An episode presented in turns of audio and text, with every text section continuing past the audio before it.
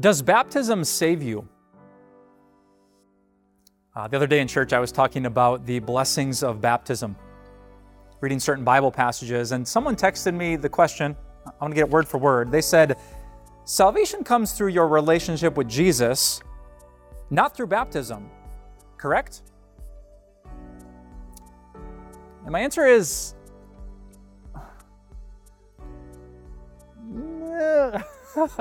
no and yes, and yes and no, which I probably have to explain. Uh, let me start with an analogy. Um, let's say you have a smartphone. I would say, how, how does that smartphone have power? How is it not just a really expensive plastic technological brick?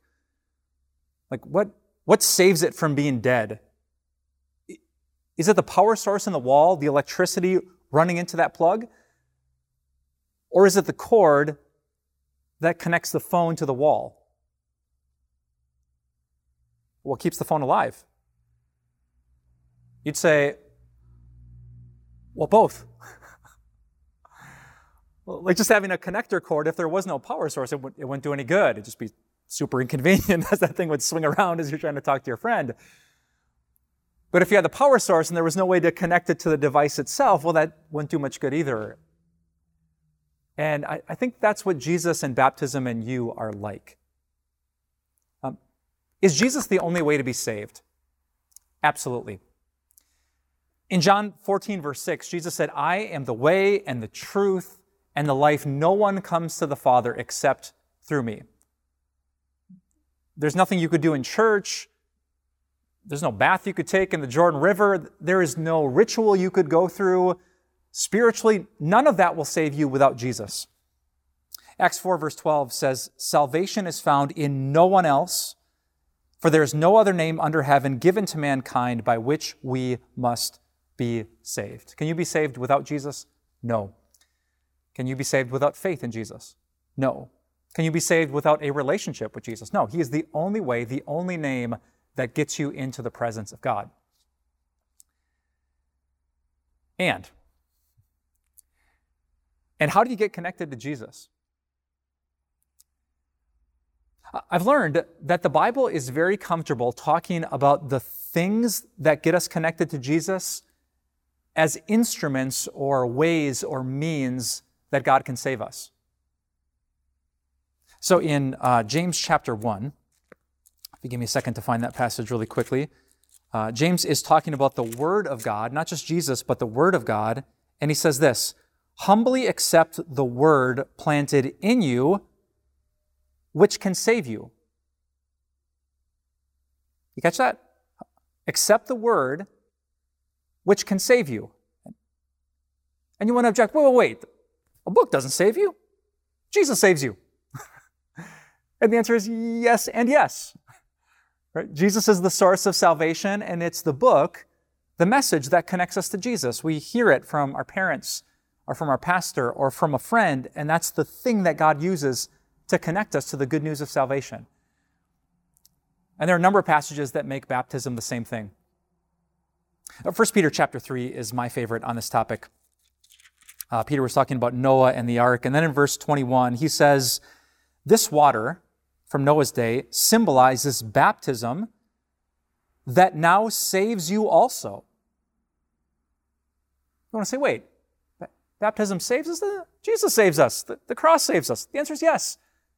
And baptism, just like the Word of God, is this promise of sins washed away that connects you to Jesus. And it's so important. Peter says it again. Baptism saves you, here's my favorite part, by the resurrection of Jesus Christ. Right? It's not just some random magical spell. Baptism is connected to the name of Jesus, who he is, and what he's done. The blood that he shed, the life that he gave, he's putting his name on you when you are baptized, marking you as his own. He's, he's giving, strengthening the gift of faith so that you get plugged into him and you don't lose it. So let me leave you with two quick application points. Number one, uh, if you're one of those families or you know one of those families that get baptized and then disconnect from Jesus, be careful. Right? If I plugged in my phone to the power source 20 years ago and then unplugged it, I would not be powered up. You know, you can drift from your faith. You can unplug from that relationship and connection with Jesus. And, and how many people, especially in the churches that I grew up with, you know, they got baptized, they got confirmed, and then they lost their relationship with Jesus. There was no connection. So Jesus said, Go and make disciples of all nations, baptizing them and, and teaching them to obey everything that I've commanded you. Stay connected to Jesus.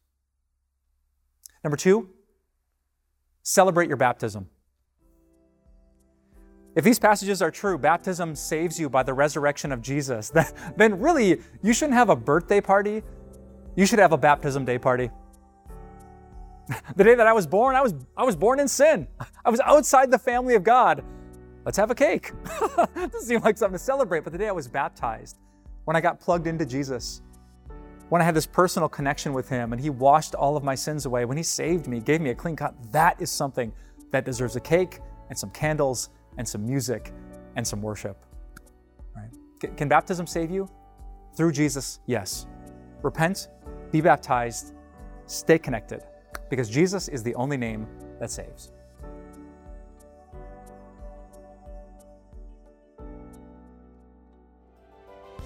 Hey everyone, Pastor Mike here from Time of Grace.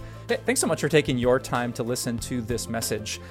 We would love so many other people to hear about this message too. So if you could think of someone in your mind right now that could use this, we would love for you just to take a moment and share it. Um, that's essentially how people hear the good news of Jesus, believe it, and find eternal life in his name. Thanks for sharing, and have a great day.